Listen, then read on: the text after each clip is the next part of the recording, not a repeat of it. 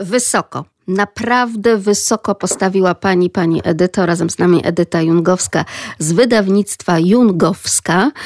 Poprzeczkę. Poprzeczkę przede wszystkim nam, rodzicom, nam, matkom i ojcom czytającym, czy to wieczorem, czy to po południu, czy to nawet do posiłku, czy w czasie podróży samochodem.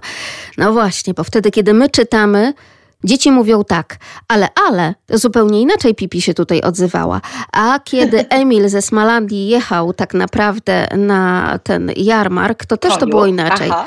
Tak, a kiedy śpiewali piosenkę, to to też zupełnie inaczej. No i moje bliźniaczki na przykład mówią mi tak, mamo, ty musisz mocniej i mocniej. Ja rozumiem, że one jeszcze nie znają słowa bardziej, jakby pełniej w ekspresji, ale rzeczywiście, no właśnie, musimy czytać mocniej, bo tak czyta Edyta Jungowska.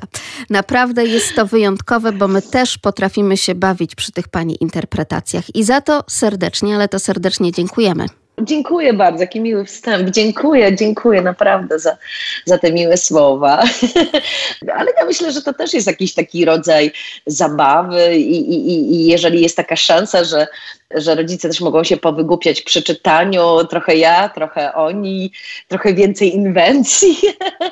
Ja myślę, że taki tekst kilka razy usłyszany już się dużo łatwiej czyta Mam taką nadzieję, że, że, że może też jakąś wskazówką mogą być te moje, te moje interpretacje dla rodziców. To, to super, to jest, ja, ja jestem bardzo, bardzo zachwycona. Z punktu widzenia mamy, ale z punktu widzenia też radiowca, jestem szalenie Pani wdzięczna za udźwiękowienie tak naprawdę. Tutaj nie mamy tylko i wyłącznie takiego czystego w wyrazie audiobooka. Mamy tutaj teatr wyobraźni, mamy tutaj elementy słuchowiska. To jest coś, co pamiętam, że w czasie mojej mojego dzieciństwa, te prawda, dwadzieścia kilka lat temu, też potrafiło pobudzać wyobraźnię i to też było zupełnie inne wychowywanie przez czytanie i przez słuchanie. Więc to, że pani do tego powraca, to jest naprawdę ogromny, ogromny plus, zwłaszcza w świecie tak naprawdę życia w obrazkach dla naszych dzieci. Tak, rzeczywiście no, świat odbieramy w dużym procencie, patrząc na niego. I, i, I, często oczywiście mamy, widzimy przed sobą piękne obrazy, tak jak ja teraz przed sobą widzę piękną, zieloną ścianę pięknych drzew i zawsze się zachwycam tym, tym, widokiem. Ale patrząc na jeden obraz, często patrząc na film, czy patrząc, no głównie na film, jednak rzeczywiście zamykamy się w tej swojej wyobraźni od razu. Mamy podpowiedź, jak to widzieć, jak sobie to wyobrażać, czy dalej jakby kontynuować historię, jak widzieć bohatera. Nie dajemy szansy sobie, ale też naszym dzieciom, żeby zobaczyły to zupełnie inaczej. Ewentualnie potem skonfrontowały z obrazem.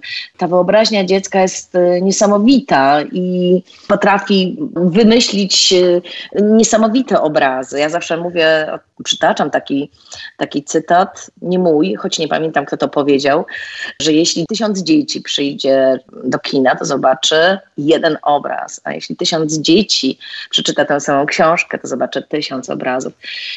Na mnie to działa ogromnie, że możemy dać dziecku taką szansę. Miałam taką przyjemność spotkać, spotkać się z dziewczynką, która była niewidoma. Było to dziecko moich znajomych.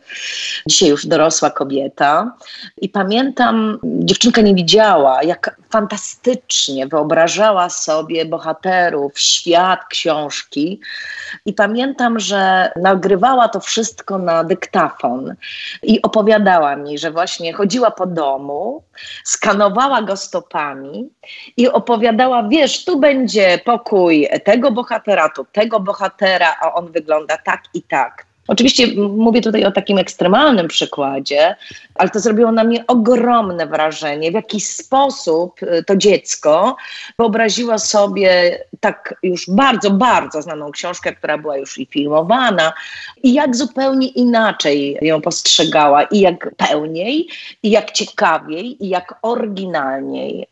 To było dla mnie ogromne takie zaskoczenie jednocześnie byłam po prostu totalnie zafascynowana opowieścią tego dziecka, jak ono sobie wyobrażało tych bohaterów, gdzie oni mieszkają, co mają, jak żyją i tak dalej, i tak. No to było nie, niesamowite. Niesamowite. Więc y, oczywiście na szczęście nasze dzieci widzą, na szczęście nasze dzieci mają szansę odbierać świat y, wszystkimi zmysłami. Natomiast jeśli rzeczywiście damy im szansę, żeby mogły się skupić, mogły słuchać książek, czy też słuchać, jak rodzice im czytają, a potem sami czytać, to jest szansa, że po prostu no, będziemy mieć bardziej kreatywne dziecko, bardziej y, oryginalnie i indywidualnie myślące. Zaufała Pani tak naprawdę naszym dzieciom i wskazała to zaufanie, żebyśmy my, rodzice, je przykuli na nasze dzieci. Bo teraz wszyscy przecież mówią, że ale gdzież tam siądzie, obejrzy bajkę, zwłaszcza, że mamy teraz nie tylko możliwość obejrzenia jednego odcinka bajki, ale tak naprawdę tutaj cały cykl za jednym zamachem. Mamy kanały dedykowane dzieciom i tak dalej, i tak dalej. I to też będzie niezła wartość. To dziecko, które ogląda bajki, nie jest w stanie skupić się, tak mówią niektórzy, nad tym, żeby mogło wysłuchać właśnie jakiegoś audiobooka, prawda? A tutaj się okazuje, że pani wskazała nam, rodzicom, nam dorosłym taką oto drogę i ta droga naprawdę bardzo dobrze się sprawdza, także w tych dzieciach XXI wieku, także w tych dzieciach multimedialnych tak naprawdę. To bardzo mi miło. Ja myślę, że ja po prostu tylko wykorzystałam swoją fascynację, a skoro byłam zafascynowana jakąś literaturą i tak naprawdę chciałam ją zrobić tak, żeby to się mnie podobało i też zaufałam ludziom, których zaprosiłam do współpracy. Między innymi to wydawnictwo jest stworzone razem z Rafałem Sabarą, reżyserem, który odpowiada też za, za to nie tylko jak ja to czytam i też wspieranie mnie w czytaniu, reżyserowanie, ale też odpowiada za całą tą warstwę dźwiękową, briefowanie muzyków, wkładzenie muzyki. To dla nas, ja myślę, że tutaj mieliśmy taką z tego frajdę, przyjemność. Wielokrotnie już słuchaliśmy tych naszych, tych naszych audiobooków, kiedy robiliśmy poprawki, kiedy potem kładliśmy muzykę i często było tak, że na przykład jakiś fragment muzyczny nie w tym momencie położony zupełnie zmieniał jakby wyraz tej książki.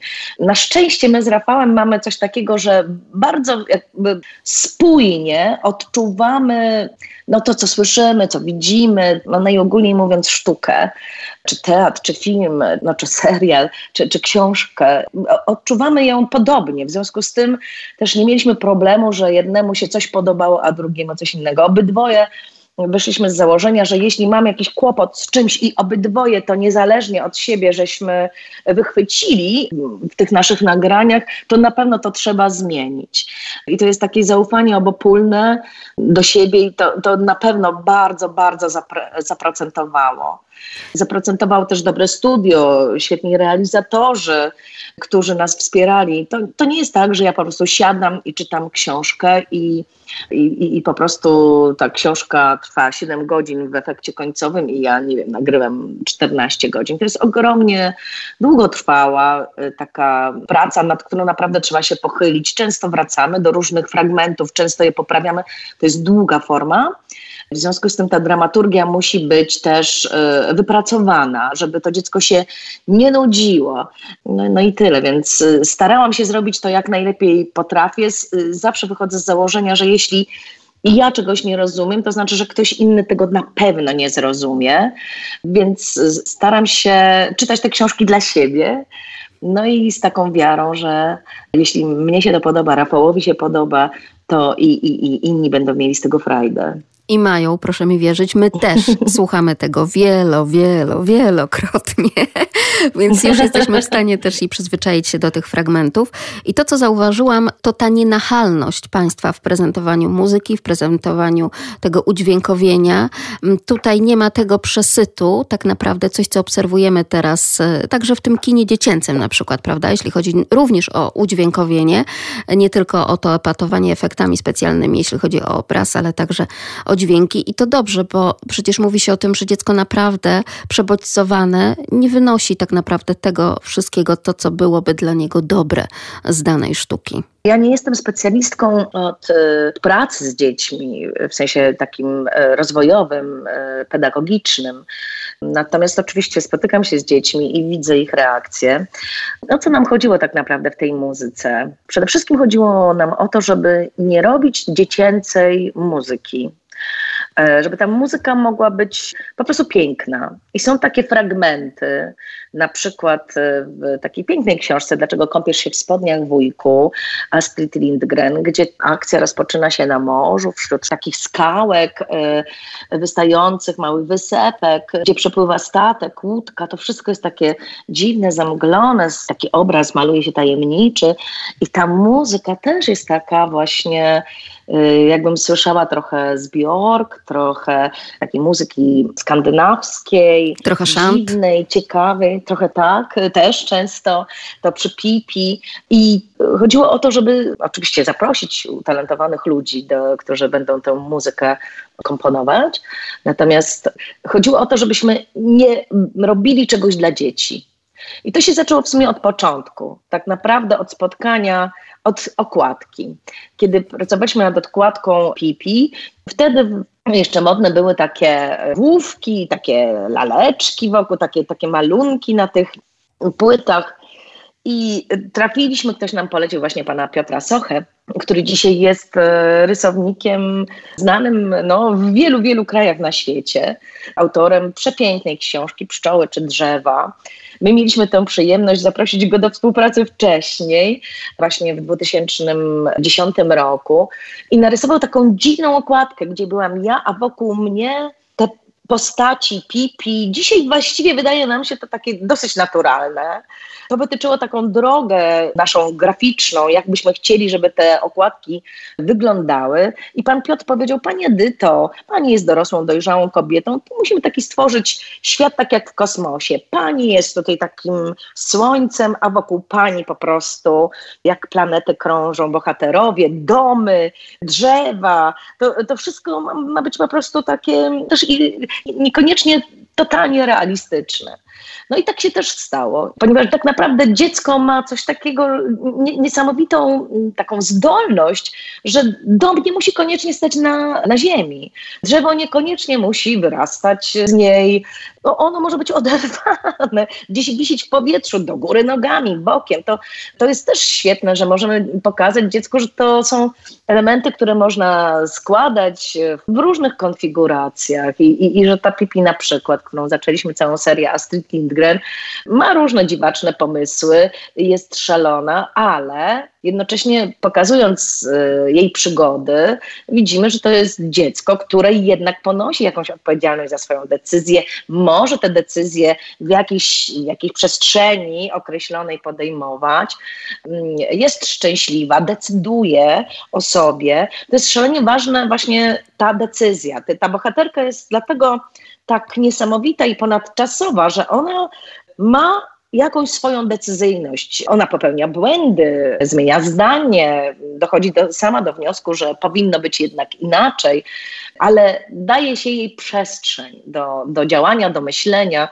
I myślę, że to, to jest bardzo ważne, bo często tę przestrzeń dzisiejszemu dziecku zabieramy. Tak? On jest często zamknięty, już nie ma tych kluczy na szyi, które były tak e, popularne w, czasie mojego dzieciństwa. Jednak ten moment, taki, zanim rodzice wrócą do, z pracy, to było jakieś szaleństwo, organizowanie sobie, zabawy. Też ja chodziłam do szkoły muzycznej, ja musiałam jeździć tramwajem, normalnie siadać jako ośmioletnia dziewczynka do tramwaju, przejść. To wszystko było dla mnie też wyzwanie. Dzisiaj no, dzieci są po prostu wożone do szkoły, tak? które mają 8 lat. To są zupełnie, zupełnie inne warunki, więc my musimy też jako rodzice pewnie, ja już dzięki Bogu mam dorosłe dziecko, ale myśleć w jaki sposób stworzyć przestrzeń dla dziecka, y, żeby samo mogło jednak w tym świecie być i uczyć się jakiejś odpowiedzialności, decyzyjności, uczyć się kreatywności, no właśnie podejmowania decyzji. Ale też odwagi. Robienia błędów, odwagi, dokładnie, bo, bo, bo jednak trzeba zrobić kilka błędów. żeby zobaczyć, że czasami no, tak jest. Nie, nie, nie ma tak, że zawsze, zawsze ktoś inny jest mądrzejszy. Nawet pani sobie nie wyobraża, mhm. jeśli mogę, jakie to wszystko bliskie mhm. jest, jeśli pani opisywała Pipi, takiemu nowemu odczytaniu teraz Pipi, chociażby w Teatrze Andersena w Lublinie, w Teatrze dla o. Dzieci. Mhm. Krzysztof Rzęczyński zaprosił nas na premierę, nas widzów oczywiście z naszymi najmłodszymi i ta współczesna Pipi, tak naprawdę ta nasza lubelska na tych lubelskich deskach teatralnych, rzeczywiście właśnie taka jest, jak pani ją tutaj opisuje. Czyli to jest y, dziewczynka na miarę także tych czasów i to nie jest tak, że trąci myszką. I tu się chciałabym panią y, także o to zapytać, czy nie bała się pani sięgać po klasykę i w ogóle dlaczego taka klasyka, bo już za chwileczkę porozmawiamy przecież o nowości wydawniczej, jaką są pożyczalscy. Dlaczego nie bała się pani, nie boi się pani sięgać jednak po klasykę, po te książki, które my też jako rodzice pamiętamy z naszego dzieciństwa i one stoją na tej półce dziecięcej, już być może w tych pożółkłych okładkach też, no bo to były też i nasze książki. Tak. No i właśnie dlatego po prostu miałam sentyment, a był taki moment, że tych książek po prostu nie było w wersji audio. Bardzo szybko przewertowałam internet i okazało się, że po prostu nie ma, nie ma wersji audio pipi. Po pierwsze to jest świetna literatura. Tak jak mówię, okazało się, że jest przetłumaczona na język polski świetnie. Właściwie nie, nie zestarzała się w swojej wymowie, ponieważ po prostu opisuje świat dziecięcy i relacje między dziećmi. I człowieka. A człowiek się nie zmienia, czy to jest dziecko XXI wieku, czy dziecko, nie wiem, XIX wieku. Ono jest zawsze dzieckiem, ono ma to samo potrzeby, to same, te same pragnienia, przyjaciół, z którymi chce być lub z którymi się gniewa. Także nasze reakcje są po prostu takie same. Świat się trochę nam zmienia, ale dzięki tym książkom też może powstać taki dialog międzypokoleniowy. Jednak dzieci widzą, jak może wyglądać świat bez komputera, bez komórki. Może mogą porozmawiać o tym ze swoimi, no już teraz moim zdaniem, babciami. I to jest świetne, że mogą zobaczyć, w jaki sposób inny ten świat może wyglądać, działać jednak, działać. I ludzie sobie świetnie w, w, tym świecie radzą. Oczywiście biorąc na warsztat Astrid Finger, nie myślałam o tym dialogu międzypokoleniowym, ale po prostu miałam sentyment do, do, do tych książek i, i chciałam je nagrać. I po prostu tak się zdarzyło. Tych książek nagraliśmy w okolicach 20 chyba pięciu, z tego co pamiętam. To są naj, najfajniejsze, najbardziej znane książki y, Astrid Lindgren, w większości ekranizowane. Bracia Lwie Serca, oczywiście Pipi, Dzieci z Bullerbyn, Carson z Dachu. Fantastyczna, nie tak bardzo znana książka, ale fenomenalna. Żeby było śmieszniej, kiedy była mała dygresja w Szwecji, zaproszona przez e, właścicieli praw do Astrid Lindgren, Dzieci z Bullerbyn wcale nie są tam bardzo, bardzo znaną książką. I oni naprawdę bardzo się dziwią, dlaczego ta książka tak się podoba tutaj e, naszym dzieciom w Polsce. Ja myślę też, że to jest zasługa świetnego tłumaczenia. Natomiast no, z jakiegoś powodu ta historia jest bardzo, bardzo popularna właśnie w Polsce, jeżeli mówię tutaj o dzieciach z Bullerbyn. A wracając do Szwecji, a Carson z dachu, no to jest szaleństwo pełne. Bardzo popularny tytuł w Szwecji, e, ale też w innych krajach, bo wiadomo, że Astrid była tłumaczona na ponad 70 języków. No i zaczęła się tam nasza podróż y, właśnie z jej bohaterami, potem Emil ze Smolandii, potem no, no, właśnie dlaczego kąpiesz się w spodniach wujku, cała seria detektywa Blomquista. To też jest taka umiejętność Astrid Lindgren do tego, żeby oswajać dzieci na przykład z trudnymi tematami, bo w detektywie Blomquiście to już taka książka dla troszeczkę nie takich maluchów, ale no, ośmiolatków, dziesięciolatków czy nawet dwunastolatków nastolatków, to bohaterowie po prostu stykają się z, też z trudnymi tematami. Czy bracia Lwie Serce, tu mamy taki temat choroby, ale też świetnie Astrid odnajduje się w różnych formach, tak jak na przykład taka powieść, która jest powieścią science fiction, czy no właśnie, czy w kryminale, czy w realistycznej formie, tak jak Dzieci z Bullerbyn, czy, czy w szalonej, abstrakcyjnej książce, jaką jest Pipi. Więc, a, a potem po tej całej historii nadszedł czas na innego autora, też klasyka, bo pytała się pani mnie, dlaczego klasycy. Ja myślę, że też warto, jeśli książka gdzieś przetrzyma właśnie tę próbę czasu, jeśli przetrwa i nadal jest aktualna, to Erich Kästner, równolatek Astrid Lindgren, niemiecki, fantastyczny pisarz dla dzieci, który też stworzył takie bardzo, bardzo znane książki jak Mania czy Ania, też ekranizowana książka. 35 maja, fenomenalnie przetłumaczony przez Stefanię Baczyńską, mamę Krzysztofa Kamila Baczyńskiego. Absolutnie fenomenalnie. To jest po prostu rewelacyjna polska wersja. I do tego jeszcze udało nam się zaprosić, nie bez trudu, nie bez trudu, pana Piotra Franceskiego, który tak naprawdę musiałam się naprawdę natrudzić, mimo że znaliśmy się, żeby zaprosić go do tej serii. On uwierzył w ten projekt i to było fantastyczne. Uwierzył w nas, uwierzył też w siłę Rafała i, i po prostu naprawdę przeczytał Risia Kestnera absolutnie, absolutnie fenomenalnie. Ja siedziałam w reżyserce, patrzyłam i po prostu nie wierzyłam własnym uszom, że można w taki sposób, tak precyzyjnie, tak od dzień dobry po prostu tak interpretować fenomenalnie książki dla dzieci. No, pan Piotr Franceski jest po prostu mistrzem. Mistrzem, absolutnie. To ja po prostu się w którymś momencie załamałam i powiedziałam, no nie, no po prostu, co ja tutaj robię? Ale mieliśmy też przyjemność nagrać we dwójkę książkę właśnie Manie czy Anie. Nie siedzieliśmy razem w studio bynajmniej, o, nagrywaliśmy osobno, no ale dzięki sztuce fantastycznego montażu i, i, dzięki temu, że Rafał miał fajny pomysł, to nawet się tego nie czuje, że, że w którymś momencie my jako rodzice właśnie w Mani czy Ani spotykamy się, dialogujemy. Nawet nikt nie jest w stanie tego po prostu się zorientować, że nie siedzieliśmy razem przy mikrofonie, a tak było. Także tutaj nasi realizatorzy fenomenalni po prostu potrafili to wszystko świetnie połączyć, także to było super. Pełna zgoda. Przygoda z Erisiem Kestnerem naprawdę też świetna. Och, cudowna historia. Michałek z pudełka od zapałek. To jest historia mistrza, y, czarodzieja, który pracuje w cyrku.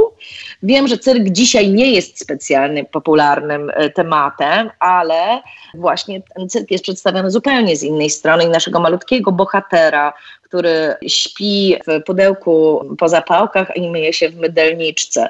No po prostu, no i tym, och, właśnie, proszę zobaczyć, jak zatoczyliśmy, znaczy jak się nam wróciło do pożyczalskiej, bo tutaj też taki malutki bohater, który pragnie być artystą cyrkowym, a jest bardzo malutki, go w ogóle nie widać, właśnie Michałek z pudełka od zapałek i tutaj pożyczalscy, którzy też nie są więksi niż palec. Zapomniałam o tym Michałku zupełnie, że mamy takiego bohatera też u Erisia Kestnera. Wszystko mamy i pełna zgoda co do tych interpretacji. Rzeczywiście z Piotrem Frączewskim to mamy tutaj niesamowity Państwa duet. No i właśnie no. ta Pani ekspresyjność także w czytaniu, więc proszę sobie tutaj nic również nie ujmować, bo dzieci Panią za to kochają. Wierzę, że tak samo będzie z Pożyczalskimi. Czy między innymi Pani jakoś, nie wiem, przypominała sobie, jak interpretowała książki, chociażby te, które, nad którymi teraz Pani pracuje także swojemu dziecku? Czy to było tak, że też tak takie tradycyjne wieczory właśnie gdzieś tam wtuleni oboje i czytacie i pani czyta, dziecko słucha, czy rzeczywiście takie scenki też były udziałem w państwa rodzinie? Tak, ja, ja jestem ambasadorem Fundacji Cała Polska Czyta Dzieciom. I tak naprawdę, kiedy mój syn był mały, można to zobaczyć w internecie, to jest cudowne, że mogę zobaczyć siebie o tyle lat młodszą, a to, to akurat najmniejszy problem, znaczy nie jakaś taka wielka satysfakcja, natomiast kiedy widzę mojego syna, który ma 6 lat i słucha jak czytam, więc mieliśmy być okazji sfilmowani przy, te, przy tym czytaniu, kiedy Irena Koźmińska, prezes Fundacji Cała Polska czyta dzieciom, właśnie robiła taką bardzo, bardzo dużą kampanię, czytaj swojemu dziecku codziennie, 20 minut dziennie. I, I co wybrała dla mnie? Pipi Pończoszankę, gdzie czytałam Pipi podaje swoim przyjaciołom pigułkę e, z arbuza, pewnie to jest jakiś groszek czy coś takiego i mówi pigułko z arbuza, ja nie chcę być duza. A oni mówią chyba duża, nie, duza, musisz powiedzieć duza, bo jak się przypadkiem pomylisz, to będziesz rosnąć aż do samego nieba i jak przypadkiem będziesz tak rosnąć, rosnąć, to dotkniesz słońca i się poparzysz, no i takie szale, szaleństwa kompletne w tej książce. I widzę tę reakcję mojego syna, taką niesamowitą, zupełnie, taką naturalną, to po prostu się wzruszam i jestem szczęśliwa, że zostało to nagrane. O ile dobrze pamiętam, mam gdzieś kilka pigułek. Jakich pigułek? Zainteresował się Tomi. Kilka bardzo dobrych pigułek dla tych, co nie chcą dorosnąć, powiedziała Pipi, zeskakując ze stołu. Zaczęła wszędzie szukać w szafach, w szufladach i po chwili przyniosła coś, co przypominało dokładnie trzy żółte ziarnka grochu. Groch? Zdziwił się Tomi. Ach skąd? Nie żaden groch. To pigułki arbuzowe. Dostałam je dawno temu w Rio od jednego starego wodza indyjskiego, kiedy mu wspomniałam, że wcale mi nie tak bardzo zależy y, na tym, żeby być dorosłą. Te małe pigułki mają coś pomóc? powątpiewała Anika. Oczywiście zapewniła ją Pipi, ale trzeba je zażyć w ciemności i trzeba przy tym powiedzieć tak. Pigułko z arbuza, ja nie chcę być duza. Chcesz powiedzieć duża? Powiedziałam duza i tak ma być, odparła Pipi, bo w tym widzisz jest taki haczyk. Większość mówi duża i to jest najgorsze, co może się stać, bo wtedy właśnie rośnie się bardziej niż kiedykolwiek. Była kiedyś taka dziewczynka, która zjadła takie pigułki i powiedziała duża zamiast duza. No i zaczęła rosnąć w przeraźliwy sposób, kilka metrów dziennie. Bardzo smutna historia. Póki mogła zjadać pomarańcze prosto z drzewa, mniej więcej jak żyrafa, dość to sobie nawet chwaliła. Ale wkrótce nie mogła już tego robić, bo była za wysoka. Widać było tylko jej długie, chude nogi, które ginęły w chmurach jak dwa maszty do flag. Proszę Państwa, e, czytamy z Wiktorem codziennie, e, bo Wiktor bardzo to lubi i mam nadzieję, że przez to będzie mądrzejszym człowiekiem. Również namawiam Państwa, aby czytać dzieciom 20 minut dziennie. Codziennie. Codziennie.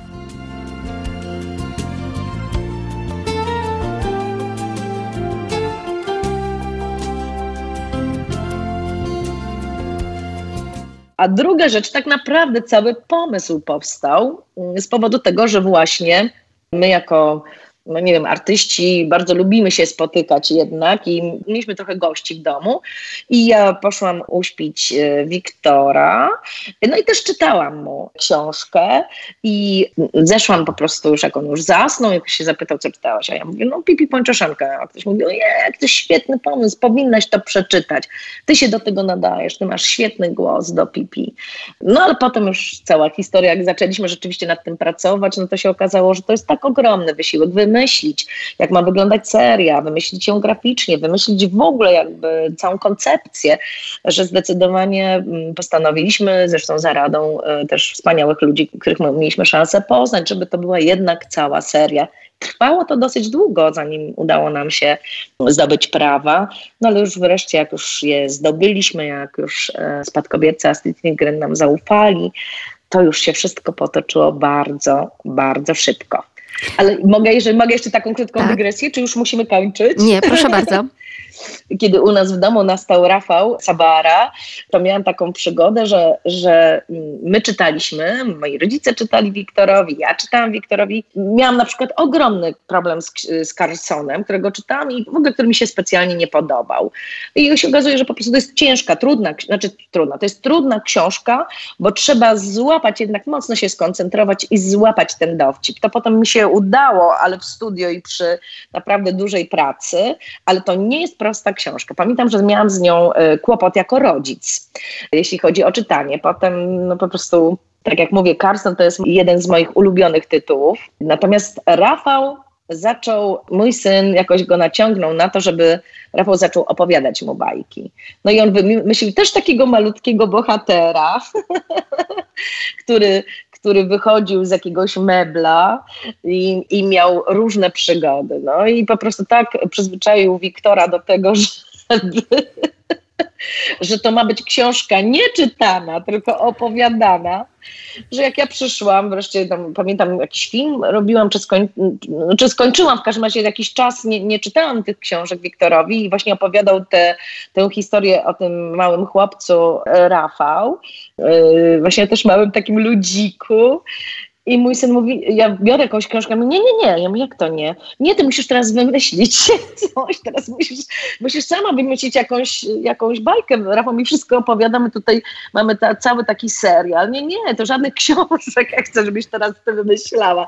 No i kompletnie cały mój autorytet został po prostu e, e, e, już podważony, no więc byłam załamana, bo oczywiście nic nie mogłam wymyślić takiego jakiegoś ciekawego i byłam też totalnie zmęczona, żeby w ogóle jeszcze coś wymyślać. Więc tutaj Rafał nas wszystkich pobił, e, no ale jakoś się dogadaliśmy z Wiktorem, żeby jednak, żeby jednak czytać książki. Wierzę, że tak też będziemy wsłuchiwać się w Państwa interpretacje pożyczalskich. To już ta zapowiedź także dla naszych radiosłuchaczy. Pożyczalscy, czyli ludzie wielkości palca, którzy odpowiedzialni są, mieszkają pod podłogą w dużych domach, w domach ludzi i odpowiedzialni są za znikanie różnych przedmiotów, takich jak agrafki, spinki, zakrętki od butelek, no i mają różne pomysły, jak je wykorzystać w swoim gospodarstwie domowym. Pożyczalcy to bardzo, bardzo znana książka Mary Norton.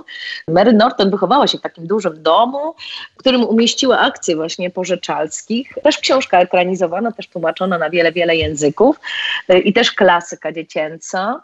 Bardzo znany tytuł. I, no i wracając do pożyczalskich, mają różne przygody. Ludzi nazywają istotą ludzka, ale tak naprawdę mówią, jeden, jedna z istot ludzka zrobiła to i to.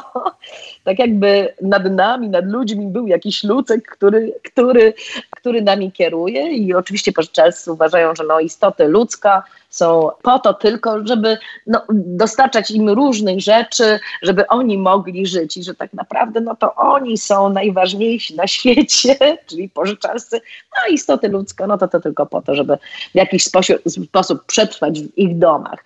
Mają różne przygody i okazuje się, że w tym dużym domu, pustym domu, trochę taki ma to klimat tajemniczego ogrodu, natomiast no oczywiście jest, ma dużo, dużo więcej takich wątków humorystycznych.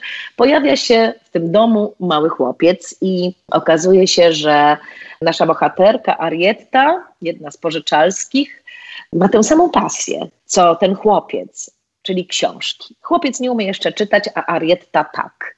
No i zaprzyjaźniają się i łączy ich pasja do książek i często spędzają czas. Właśnie ona siedzi mu na ramieniu i czyta do ucha, bo inaczej chłopiec by nie słyszał. Czyta mu książki. W ten sposób umila mu czas, który spędza w tym domu w czasie choroby. Właśnie przyjechał do tego domu, żeby trochę wydobrzeć. Książka taka osadzona w rzeczywistości angielskiej, jednak sporo rodzin mieszkało w Indiach, wracało do Anglii. Też taka ciekawa, pokazująca w ogóle jakby inną kulturę, no ale oczywiście ponadczasowa i też taka, myślę, że, że, że dzieciaki będą miały z tego przyjemność, bo będą mogły się utożsamić z różnymi historiami, z tymi naszymi bohaterami, bo przecież komu się nie zdarza chorować, komu się nie zdarza czuć się samotnym. W dzisiejszym świecie częste bardzo, gdzie, gdzie dużo mamy jednaków, czy też rodzeństwo na przykład jest starsze, czy też na przykład, no nie wiem, dorośli nie mają dla nas czasu, więc wyobrażamy sobie różne historie, na przykład takich małych pożyczelskich, którzy mieszkają pod podłogą i z którymi możemy porozmawiać, spotkać się, pomóc im. Także tam są różne, różne historie. Pożyczelscy mają różne dziwaczne imiona, pożyczają je też od ludzi, tylko wszystko przekręcają. Na przykład główny bohater nazywa się Grosiek, na pewno od groszku, od groszku. Czy też Domilia, która po prostu bardzo lubi takie domowe zajęcia, jest taką super gospodynią. No i w, tym, w drugiej części rzeczywiście pożyczalscy muszą uciekać z domu, no i wtedy czekają na zewnątrz, i czeka ich na zewnątrz wiele, wiele przygód, ale też niebezpieczeństw. I to jest dopiero też ciekawe, dla, moim zdaniem dla dziecka, dla mnie było, jak takie zwyczajne pole może kryć na wysokości 10 centymetrów od ziemi tak wiele historii, niebezpieczeństw, trudności, przyjemności, y, życia, szaleństwa, spotkania z ptakami, z myszami, spotkania, przechodzenia przez kałuże. No to są różne, różne takie detale, dużo też takich y, słów, nazw, kwiatów, roślin, zwierząt, z którymi rzeczywiście mieliśmy kłopot, ponieważ no, okazuje się, że w audiobooku nie ma czegoś takiego jak gwiazdka. I przypis. I przypis, dokładnie. Nie możemy się tak na spokojnie mm, zatrzymać i rzeczywiście trzeba to tak jakoś sformułować, tak zagrać, żeby jeżeli jest trudne słowo, dziecko mogło je zrozumieć chociaż z kontekstu.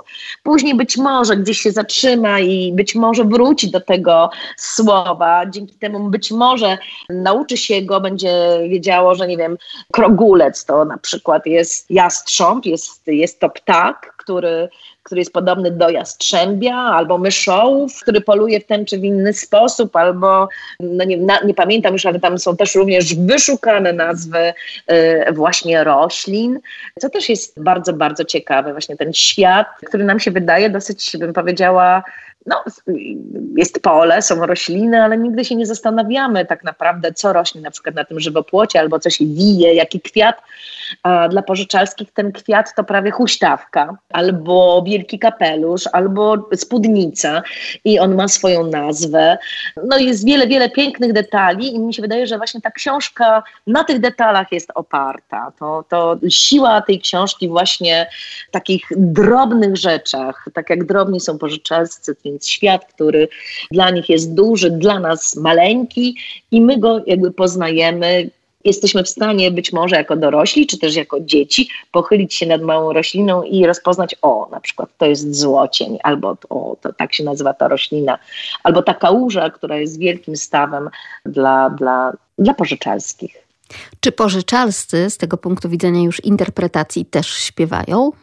W audiobooku? Tak. Znaczy, nie śpiewają, pożyczalcy nie śpiewają, bo oni lubią czytać. Czyli ta miłość do książek łączy istoty ludzkie razem z pożyczalskimi.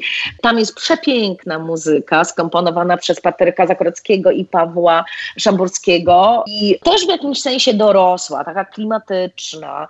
Czasami no, y, oczywiście ta muzyka ma różne elementy takiego też takich bębnów i tak dalej, i tak dalej, ponieważ no, pożyczalscy czasami są w niebezpieczeństwie, czy też czasami po prostu są, mają chwilę wielkiej, wielkiej euforii, radości, ale też smutku. Więc ta muzyka rzeczywiście, jak zwykle, e, bardzo chcieliśmy z Rafałem, żeby była dialogiem do e, mojego, mojego czytania i żeby zamknąć tą naszą opowieść klamrą, to zawsze nam zależało na tym, bo o to pani pytała na początku naszej rozmowy, żeby te nasze audiobooki były jakimś rodzajem jednoosobowego słuchowiska. I dlatego tak bardzo pracujemy nad postaciami, dlatego tak bardzo mm, e, próbuję znaleźć charakter każdej postaci, a jednocześnie nie być nachalną w tej interpretacji. I dlatego tak bardzo ważna jest dla mnie muzyka, która jest właśnie moim jedynym partnerem i, no i pierwszym tak naprawdę słuchaczem mojej interpretacji, ponieważ chłopcy, mówię tutaj o Pawle i Patryku, to są moi pierwsi słuchacze, którzy komponując muzykę, najpierw muszą jakby odczuć, zobaczyć to wszystko to, co ja przeczytałam, nagrałam, co, e, co udało mi się w taki, a nie inny sposób przedstawić również dzięki reżyserii Rafała Sabary. To są moi pierwsi słuchacze i ten ich odbiór, ta ich wrażliwość się właśnie odbija, czy też wychodzi z ich muzyki którą potem jakby kładą, komponują, grają. Także oni są inspirowani przeze mnie. Ja jestem inspirowana przez autora.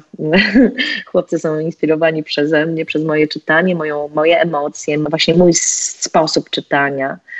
No i oni wtedy nakładają tą warstwę muzyczną. I to jest mój, mój główny partner, to jest muzyka i to jest cudowne.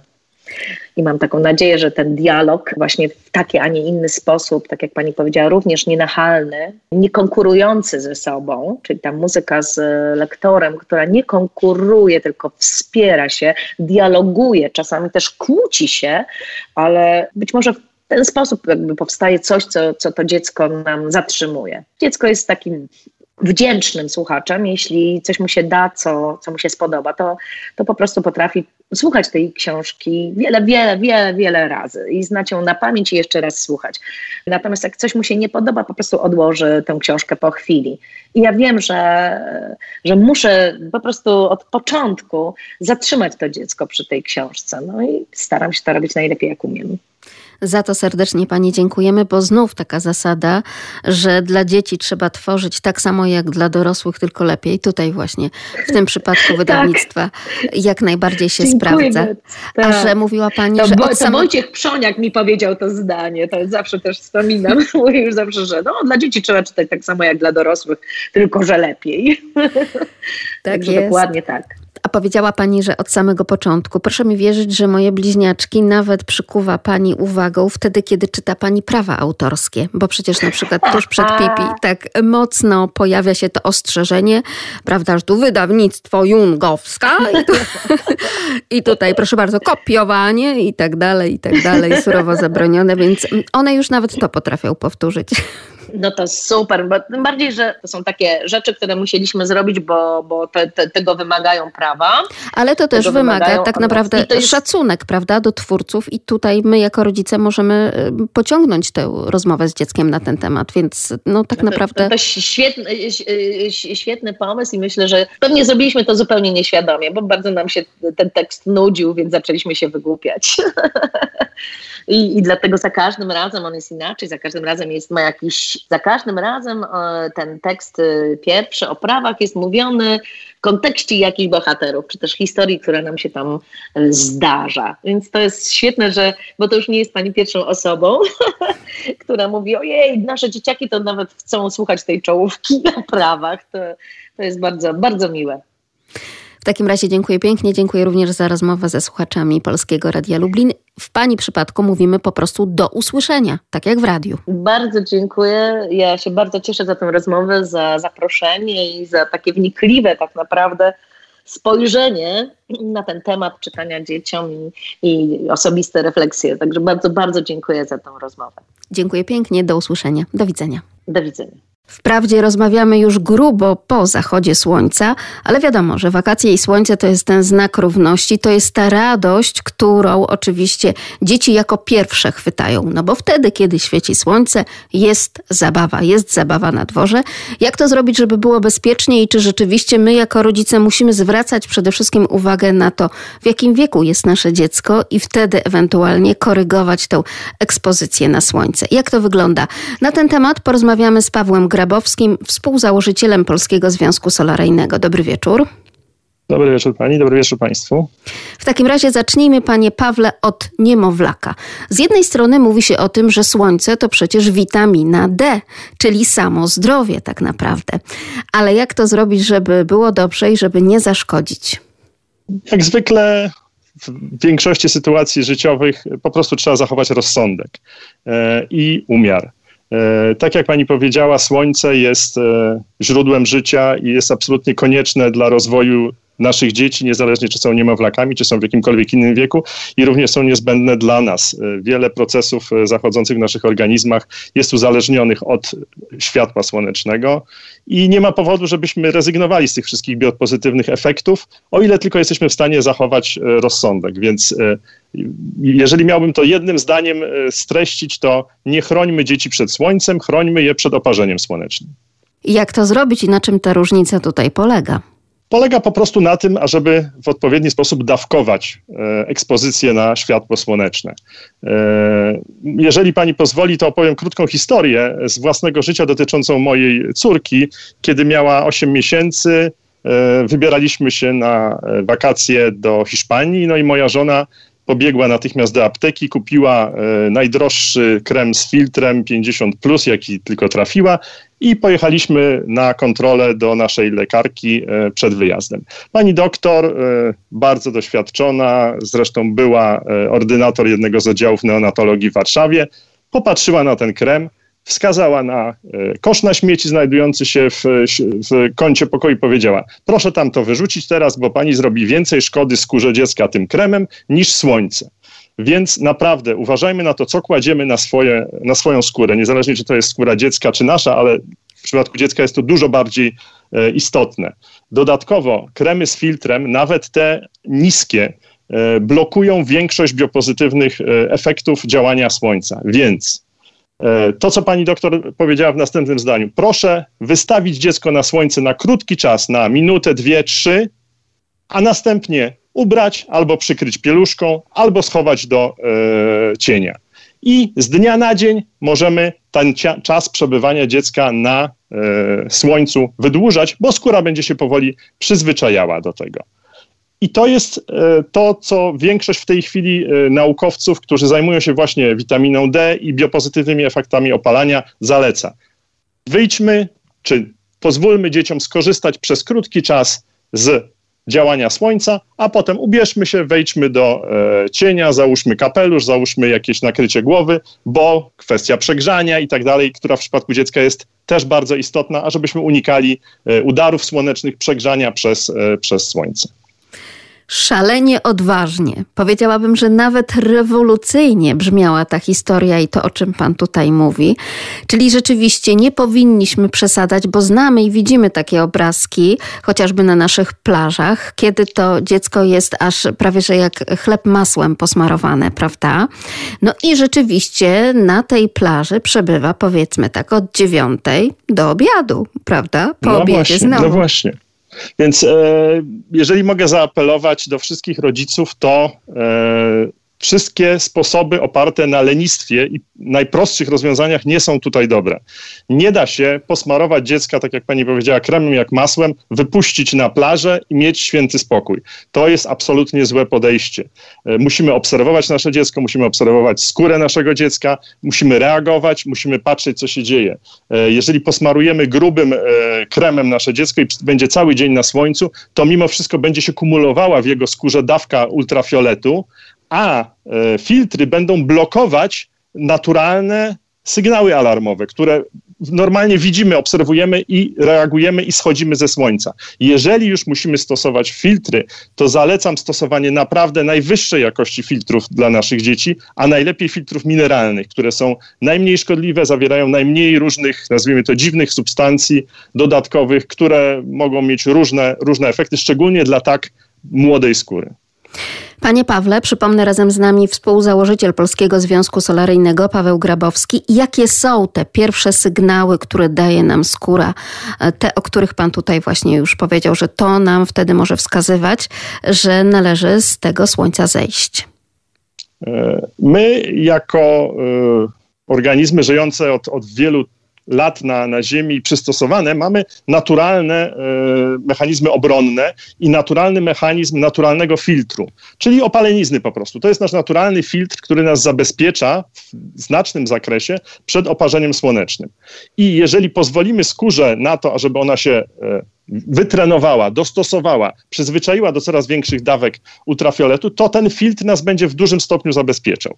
Ale mimo wszystko musimy uważać na to, żeby nie przesadzić, bo przesada w, w, każdym przypadku jest niedobra i może być szkodliwa. Dlatego zwracajmy uwagę na przede wszystkim na zaczerwienienie. My być może jesteśmy bardziej świadomi, bo będziemy czuli, że nas skóra zaczyna pies. Dziecko może na to nie zwrócić uwagi, bo się bawi, bo buduje zamki w piasku.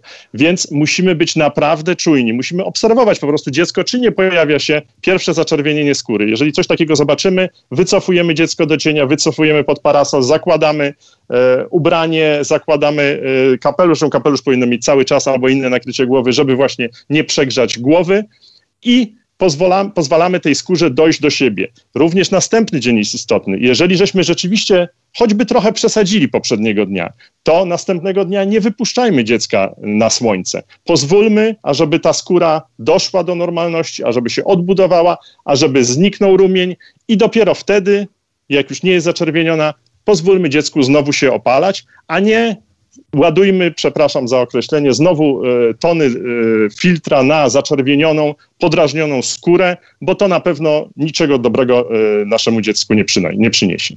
W takim razie czym potraktować tę zaczerwienioną skórę, ten rumień? Czy tym tradycyjnym zsiadłym mlekiem, sposobem babcinym? Tak, myślę, że to jest e, jeden z e, absolutnie dobrych sposobów, e, ale generalna zasada jest taka, bo nie mówimy tutaj oczywiście o większych problemach. Jeżeli mamy większy problem, rzeczywiście widzimy poważny, poważne zaczerwienienie, poważne czy początki oparzenia słonecznego, to po prostu skonsultujmy się z lekarzem. Natomiast jeżeli widzimy lekkie zaczerwienienie, trochę przesadziliśmy, to najlepszym rozwiązaniem jest właśnie chłodzenie skóry w taki sposób, jaki, jaki mamy pod ręką i kremy, czy inne substancje nawilżające. Ale tutaj też zwracajmy uwagę na to, co kładziemy na skórę, E, co w tych kremach jest zawarte, bo jak mówi jeden z moich e, przyjaciół e, z Niemiec, lekarz zresztą mówi, ja niczego bym nie położył na skórę, czego bym nie zjadł. I, i, i trzymajmy się takiej zasady, żeby rzeczywiście zwracać uwagę na to, na co, co kładziemy na naszą skórę, a przede wszystkim na skórę naszych dzieci. Czyli to zsiadłe mleko, które jednak także jemy. Dokładnie, Jak najbardziej. Dokładnie, tak. absolutnie tak. Tutaj się wpisuje. Zaznaczył pan już głowę i ten kapelusz, czyli jednak nakrycie głowy. Wydaje się, że z jednej strony gro rodziców, nawet tak patrząc na brzeg naszego Bałtyku, prawda, na te nadbałtyckie plaże, przestrzegają tego. No ale są przecież takie dzieci, które od razu z głowy ściągają, zrzucają, to przeszkadza, to krępuje ruchy w zabawie, w ogóle podci się główka, włosy i tak dalej, i tak dalej. Jak do tego mimo wszystko przekonać i czy pan zaleca żeby jednak przekonywać. Tak, zalecam, żeby jednak przekonywać. Oczywiście, jeżeli chwilę dziecko będzie bez e, nakrycia głowy, jeżeli, nie wiem, e, akurat gra w piłkę, czy zrobi jakieś bardzo intensywne e, działania, to oczywiście mm, parę minut y, może, może bez tego nakrycia głowy pobyć, ale generalnie przebywając na plaży, na słońcu, powinno mieć to nakrycie głowy i myślę, że każdy doświadczony rodzic y, jest w stanie wymyśleć jakąś historię, która spowoduje, że y, dziecko zrozumie to i będzie, będzie chętnie takie nakrycie głowy nosiło, bo jednak powinniśmy unikać właśnie przegrzania głowy, która może prowadzić do różnych, do różnych no, nieprzyjemnych konsekwencji. Zaznaczył Pan też e, również e, założenie, prawda, jakiejś koszulki, przykrycie po prostu generalnie tej skóry, zwłaszcza tutaj ramion, e, no bo to tak. wiadomo, że one im wyżej, tym, tym bardziej są eksponowane na słońce. Kolor ubrania, czy to ciągle jeszcze ma znaczenie, czy rzeczywiście w tych ciemniejszych, czarnych i granatowych, ciemnogranatowych, do nich bardziej słońce operuje i no o wiele cieplej nam w nich jest, także i dziecku? Znaczy, ciemne, ciemne ubrania oczywiście mniej odbijają promieniowania słonecznego, więc rzeczywiście e, subiektywne odczucie będzie, będzie takie, że dziecku czy nam będzie cieplej w takich ciem, ciemnych ubraniach. Więc oczywiście białe, jasne ubrania są jak najbardziej zalecane. Zakrywajmy generalnie te obszary, przede wszystkim te obszary ciała, które są zakryte normalnie na co dzień, tak? kiedy nie jesteśmy na plaży. Wiadomo, że dłonie, że twarz jest zahartowana, one przebywają cały czas na słońcu, można powiedzieć, więc e, tam oparzenie e, słoneczne nam nie grozi, bo tam mamy też już wytworzoną opaleniznę, też już mamy wytworzoną warstwę tego naturalnego filtru, e, a właśnie ramiona, plecy i takie miejsca, które normalnie są zakryte pod ubraniem, te, te rzeczy powinniśmy, te miejsca powinniśmy zakryć właśnie po tej krótkiej ekspozycji, podczas której mamy wszystkie te biopozytywne efekty, mamy syntezę witaminy D, a potem zakrywamy się lub, tak jak mówię, w ostateczności yy, wysokiej jakości filtry, najlepiej mineralne. Witamina D. Czy suplementacja tak. jest konieczna latem, jeśli chodzi o dziecko? Ostatnio tak gdzieś czytamy na różnego rodzaju, no nie wiem czy naukowych, czy paranaukowych, e, czy popularno-naukowych e, serwisach, że jednak my tutaj Polacy powinniśmy bez względu na porę roku dokonywać tej suplementacji witaminy D. Jakie jest zdanie Polskiego Związku Solaryjnego na ten temat? E, nasze zdanie jest takie, i myślę, że to jest zdanie zdrowego rozsądku, jeśli tak mogę powiedzieć. E, to znaczy, wykorzystujmy naturalny mechanizm, który dała nam natura e, do budowy witaminy D w naszym organizmie, naszej własnej, naturalnej, rzeczywistej, prawdziwej witaminy D w maksymalnym możliwym zakresie. I dzięki temu będziemy w stanie zbudować sobie e, taki poziom tej witaminy, która, e, która przynajmniej w tym okresie, w którym operuje słońce, nam będzie wystarczająca i również to dotyczy, to dotyczy e, dzieci. Nie ma powodu, żebyśmy rezygnowali z tego mechanizmu i brali suplementy, czyli coś, co jest, jakby na to jednak nie patrzeć, sztuczne, wyprodukowane gdzieś w fabryce, o do końca nieznanym składzie, bo suplementy są, no, umówmy się, różnej jakości. E, nie znamy tak do końca ich przyswajalności, przyswajalności w naszym organizmie, w organizmie dziecka tym bardziej. E, możemy taką witaminę D przedawkować również. z suplementów witaminy naturalnej ze słońca nie jesteśmy w stanie przedawkować, organizm nadmiar będzie sobie gromadził w tkance tłuszczowej i wykorzysta, kiedy będzie mu to potrzebne.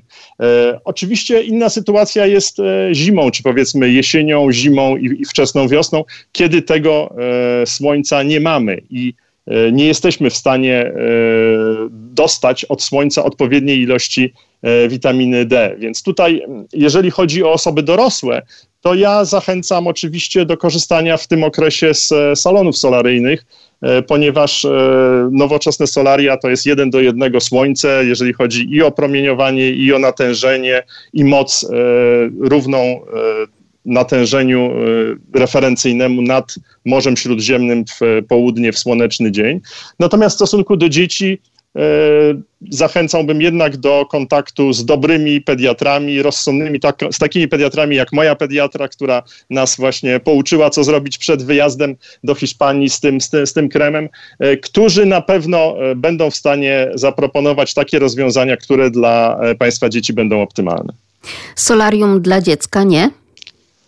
Nie, tutaj jakby temat jest e, jasny, jednoznaczny. Również e, mamy jednoznaczną, e, jednoznaczną wykładnię prawną tego, tego, tej, tej, tej, tej historii, czyli mamy, mamy zakaz udostępniania solariów dzieciom poniżej 18 roku życia i, i myślę, że dobrze, ponieważ no, Różne, różne rzeczy się e, z tego, co słyszę, działy poprzednio, więc nie ma, nie ma, nie ma co e, na ten temat e, dyskutować. Solaria są dla osób dorosłych i te osoby są w stanie w sposób rozsądny, również po konsultacji z profesjonalistami, czyli z obsługą solariów, która jest przygotowana do tego, żeby nam doradzić, dobrać sesję, dobrać długość sesji do naszej skóry, do naszej, że tak powiem, naszego zaawansowania w opalaniu e, i w taki sposób, ażebyśmy również w solarium uzyskali maksimum tych biopozytywnych efektów i nie doszli do e, oparzenia słonecznego. Zwrócił Pan uwagę, że to już są nowoczesne solaria, czyli nie robią nam krzywdy, nie robią z nas, nie wiem, tabliczki czekolady? Nowoczesne solaria, e, czy w ogóle solaria, e, trzeba powiedzieć, są tak naprawdę e, z przyczyn czysto technicznych dużo bezpieczniejsze niż opalanie się na słońcu tak naprawdę. Ponieważ jak jesteśmy na słońcu, to nigdy do końca nie wiemy, jak mocno dzisiaj słońce operuje. Nie idziemy z czujnikiem UV na, na, na słońce, nie badamy, nie, nie przeliczamy sobie czasów opalania. W związku z tym na słońcu jest dużo łatwiej przesadzić i rzeczywiście oparzyć się. Natomiast e, w salonie solaryjnym, e, kiedy znamy dokładnie moc lamp, jesteśmy w stanie tak określić długość trwania sesji, ażebyśmy nie weszli w obszar e, oparzenia słonecznego. I oczywiście kwestia natomiast intensywności opalenizny, no to już jest kwestia estetyczna i, i jakby o, o gustach się nie, nie dyskutuje i każdy dorosły ma prawo no, w taki sposób e, korzystać z różnych usług, w jaki, jaki, jaki chce i wiele osób, to co obserwujemy w tej chwili w salonach solaryjnych, bardzo dużo osób właśnie wybiera się do solariów, ażeby uzyskać lekki kolor, troszeczkę się opalić, ale właśnie uzyskać E, witaminę D, uzyskać to pozytywne, te pozytywne efekty naświetlania, dobry humor, e, uzyskać e, czy wytworzyć w naszym organizmie hormony i enzymy, które się tworzą pod wpływem opalania, pod wpływem promieniowania ultrafioletowego i E, zrobić coś dobrego dla siebie, odpocząć, zrelaksować się. I to jest jak gdyby w tej chwili punkt ciężkości dla większości, tak jak ja obserwuję e, klientów salonów solaryjnych, a nie jakaś ekstremalna, głęboka opalenizna, chociaż pewnie tacy klienci też się e, od czasu do czasu zdarzają. I kobiety i mężczyźni korzystają. Jak to procentowo się rozkłada? E, tak. E, nie ma, nikt nie zrobił dokładnych badań, jeżeli chodzi o Polskę e, do tej pory. Mogę się tutaj po, powoływać na, na, na, badania z innych krajów, na przykład z Niemiec, gdzie takie badania zostały zrobione, więc tam, e, tam e, regularnie w solarium się opala, opala około 10, kilkunastu procent osób i rzeczywiście jest to w większości są to kobiety, ale, ale ciągle około 30 mniej więcej procent jest mężczyzn i jest to, jest to tendencja rosnąca. E, również, również w tym kierunku nie, nie, nie, do, nie, nie tylko i wyłącznie w kierunku estetycznym, ale właśnie w kierunku prozdrowotnym.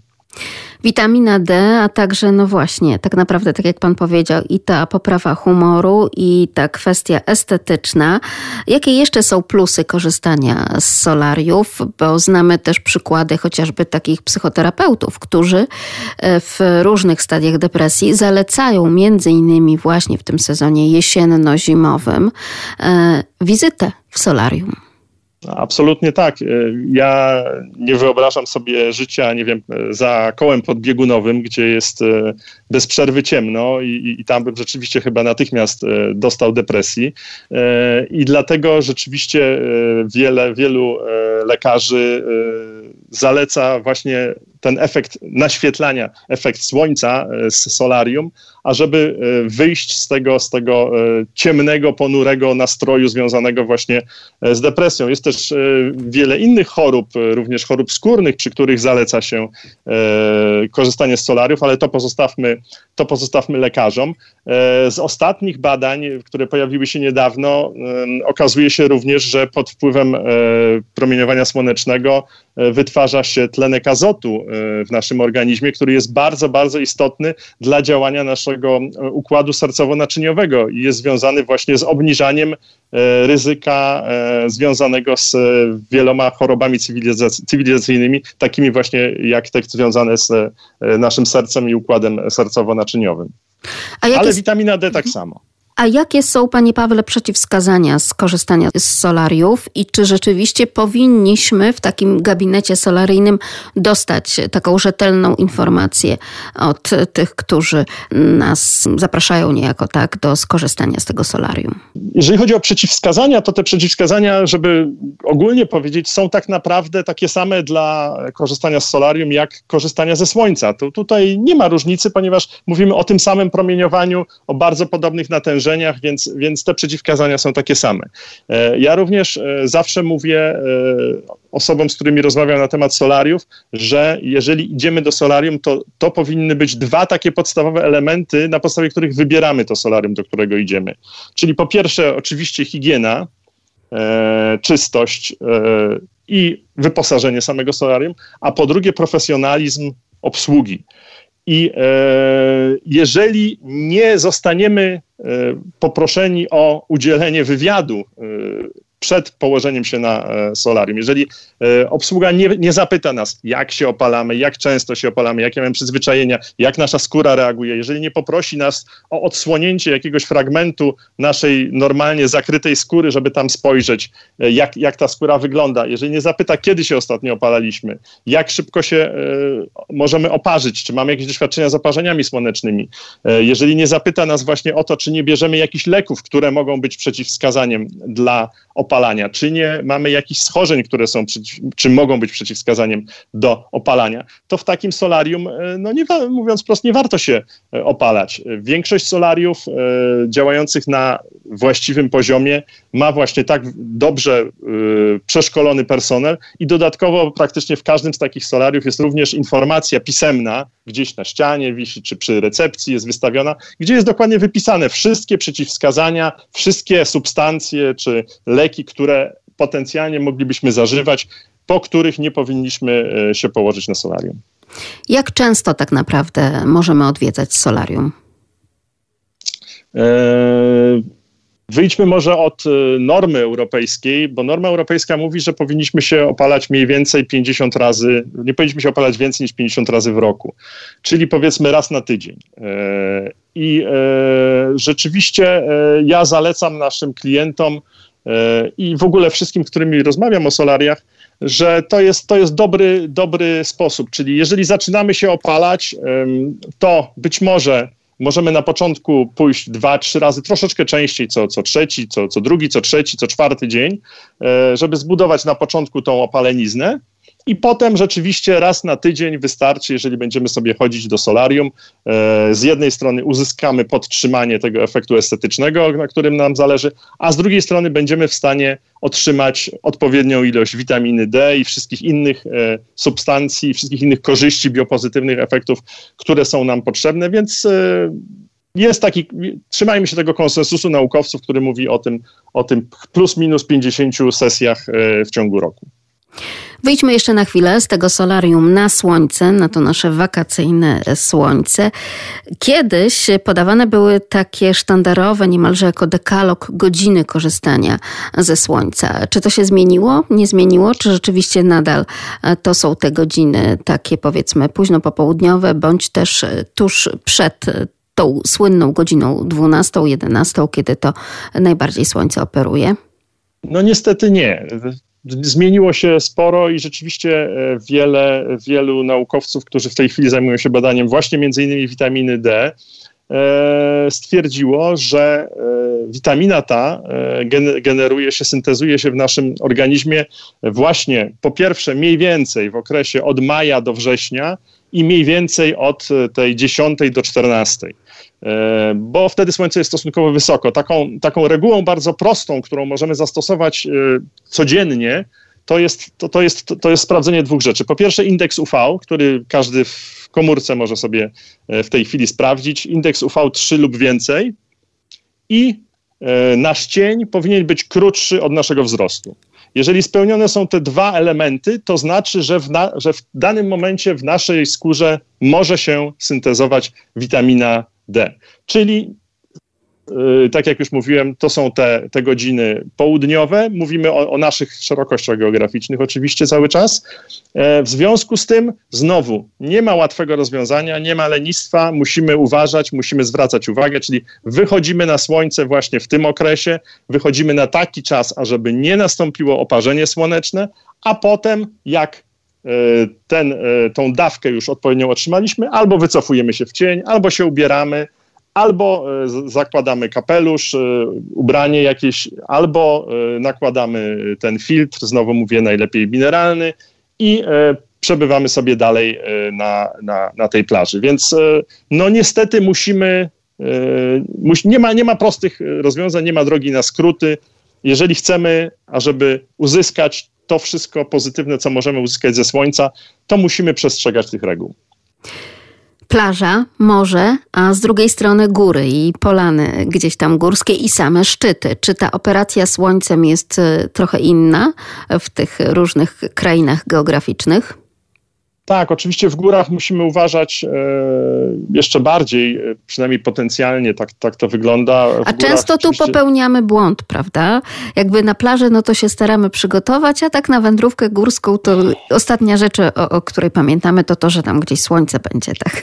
No więc, no więc właśnie, więc, więc musimy, musimy na to uważać. W górach słońce operuje e, naprawdę bardzo mocno, również zimą. E, mamy, mamy śnieg, od którego e, ultrafiolet się może odbijać i, i, i jeszcze zwiększać to natężenie promieniowania, więc tutaj musimy absolutnie też uważać i jeżeli chcemy iść w góry, to też się do tego przygotujmy, też to róbmy krok po kroku, też jeżeli chcemy iść w góry w jakimś tam części przynajmniej z odkrytym e, naszym ciałem, to też róbmy to krok po kroku, czyli jednego dnia e, krótszy czas, e, pozwólmy tej skórze się zahartować, przyzwyczaić, następnego dnia dłuższy i dłuższy i dłuższy i w ten sposób będziemy mogli doprowadzić do tego, że będziemy mogli coraz dłużej przebywać na tym słońcu, ale cały czas uważajmy, cały czas nie pozwólmy, ażeby nastąpiło oparzenie słoneczne, także bądźmy wyposażeni w nakrycie głowy, znowu w odpowiednią odzież, e,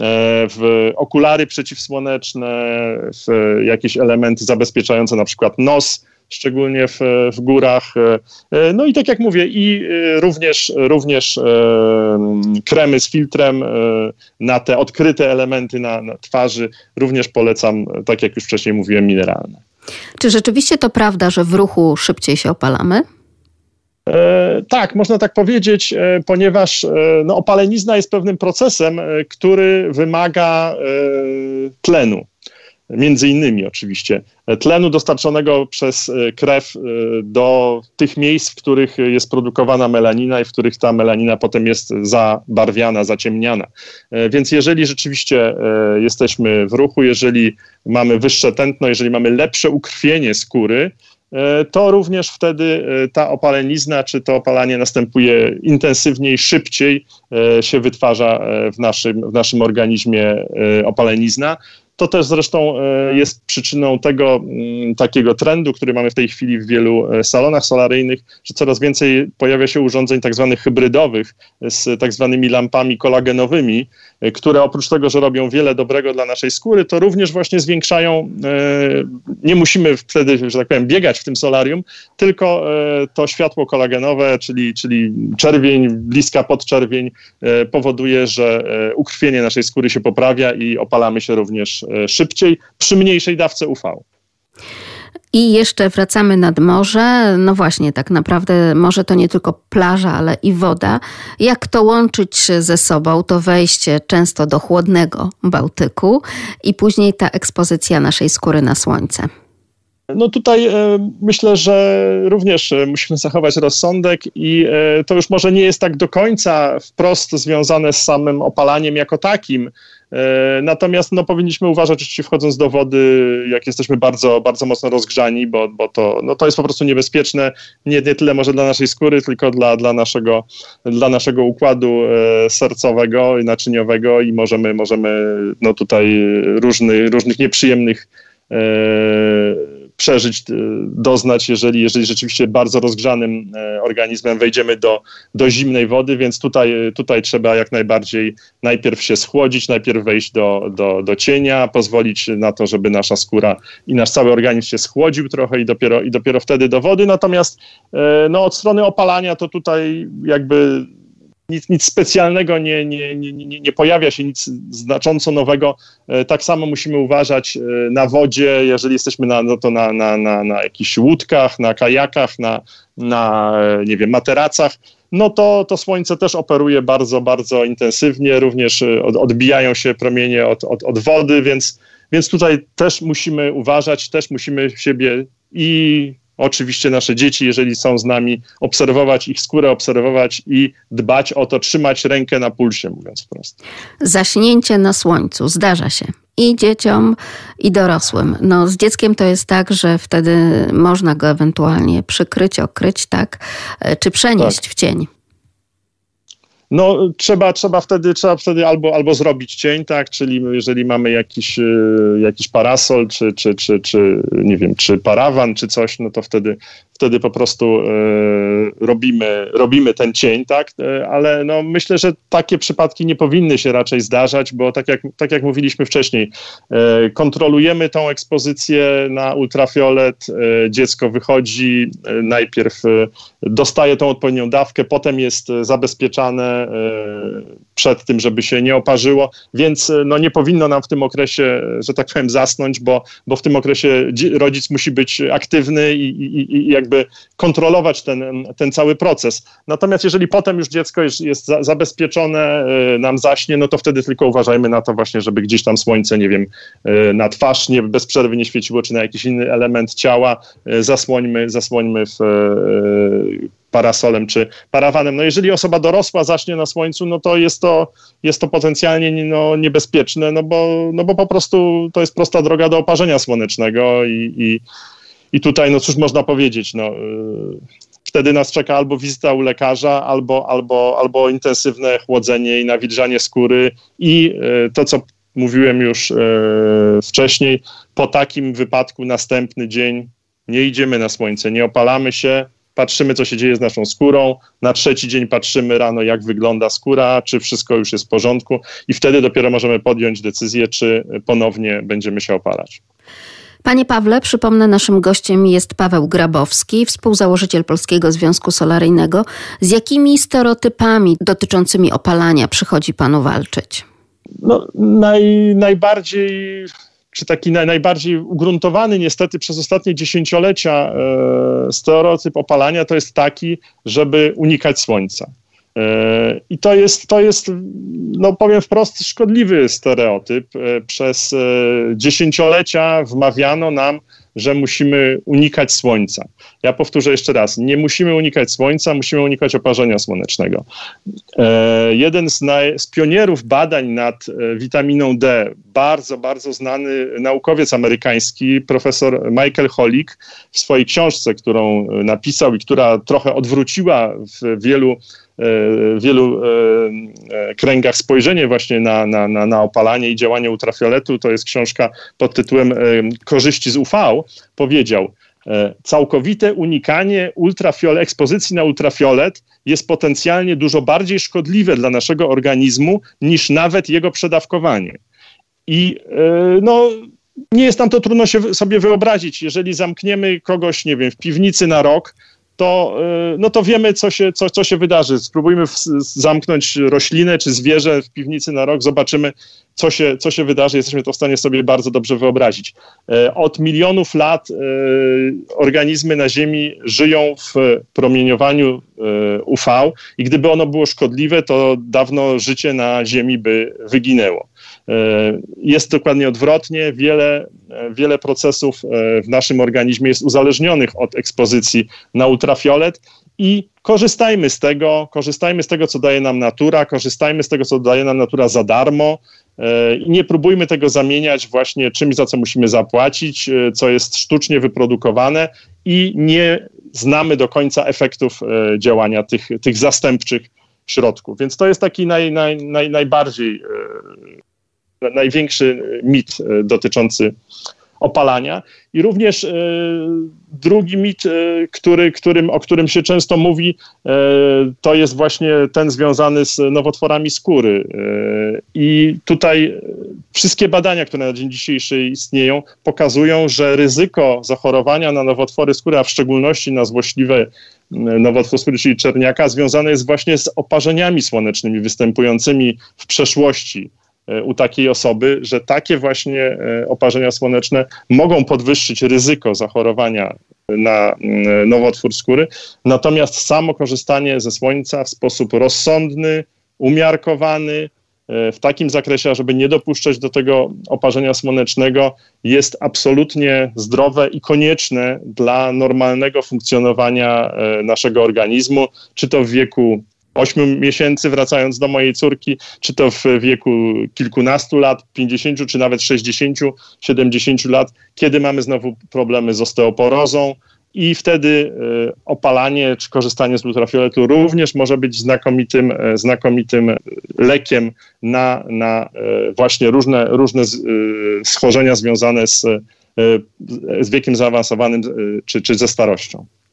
Podsumowując, tak naprawdę, panie Pawle, czyli konieczne jest nam to słońce do czego? Oczywiście już tutaj e, wiele rzeczy pan wymienił, ale gdyby, gdybyśmy mogli takie e, suma summarum e, właśnie już na podsumowanie, na zakończenie rozmowy przekazać słuchaczom. Słońce i światło słoneczne jest nam konieczne po pierwsze dlatego, żeby że jesteśmy uzależnieni od tego, żeby było jasno. Tak? To znaczy, nasz organizm nie jest w stanie funkcjonować w ciemności, nie jesteśmy kretami i e, jesteśmy uzależnieni od światła, od odpowiedniej ilości światła, które do nas dociera i przez skórę, i również przez oczy, bo to jest, e, to jest bardzo, bardzo również istotne i ma to ogromny wpływ na e, sferę psychologiczną, psychiczną, naszego samopoczucia, naszego normalnego funkcjonowania na co dzień.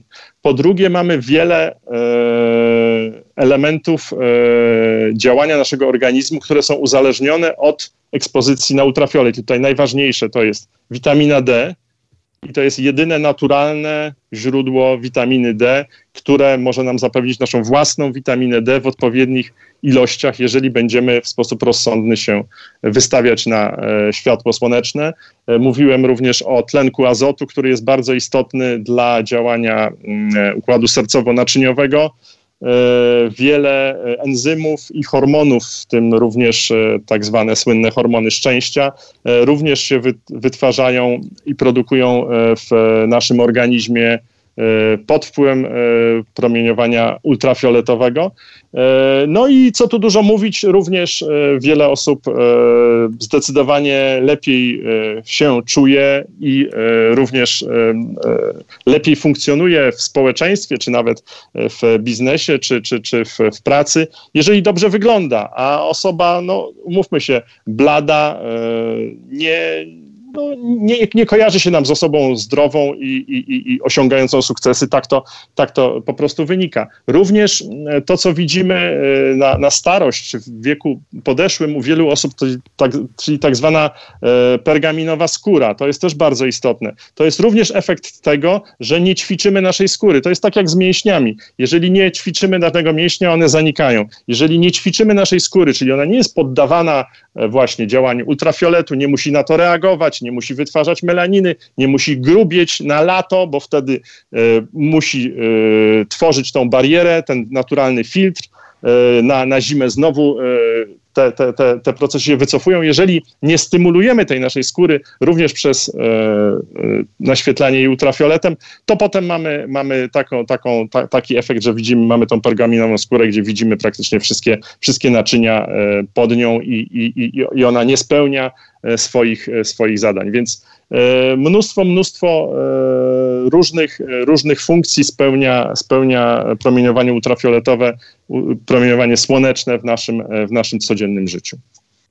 No i jeszcze nie tylko oczywiście to opalanie, ale też nieprzegrzewanie. Tutaj ten słynny obrazek, kiedy niemowlę jadące w gondoli okryte jest jeszcze na przykład jakąś e, pieluszką e, czy, czy innym kocykiem, tak. żeby tam właśnie to słońce się nie dostało do środka tej gondoli. Jakby wyobrażamy sobie budowę tej gondoli i to obudowanie, omurowanie tak. również i tą budką i tak e, pieczemy to nasze dziecko na tym słonecznym spacerze. No, dokładnie, dokładnie. Niestety tak to, niestety tak to wygląda i, i, i słońce to jest też ciepło.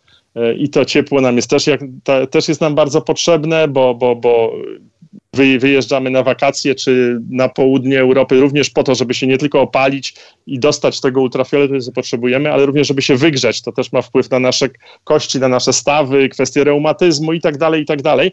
Ale musimy uważać, żeby się nie przegrzać i y, w przypadku dzieci jest to no absolutnie, absolutnie tym bardziej istotne, żebyśmy, żebyśmy nie doprowadzali do, do przegrzania i tutaj musimy, musimy chronić głowę, y, jeżeli chodzi o niemowlęta, właśnie to wystarczy przykryć dziecko właśnie chociażby pieluszką, e, żeby zacytować moją, moją, moją panią pediatrę e, i, i, i, to już, i to już wystarczy. Bardzo pięknie dziękuję za to zdrowe podejście do słońca. Udanych, słonecznych wakacji panu życzymy. Dziękuję. Dziękuję serdecznie za zaproszenie i życzę wszystkim pani i państwu również udanych, wspaniałych wakacji ze słońcem. Razem z nami był Paweł Grabowski, współzałożyciel Polskiego Związku Solaryjnego. Dziękuję za rozmowę.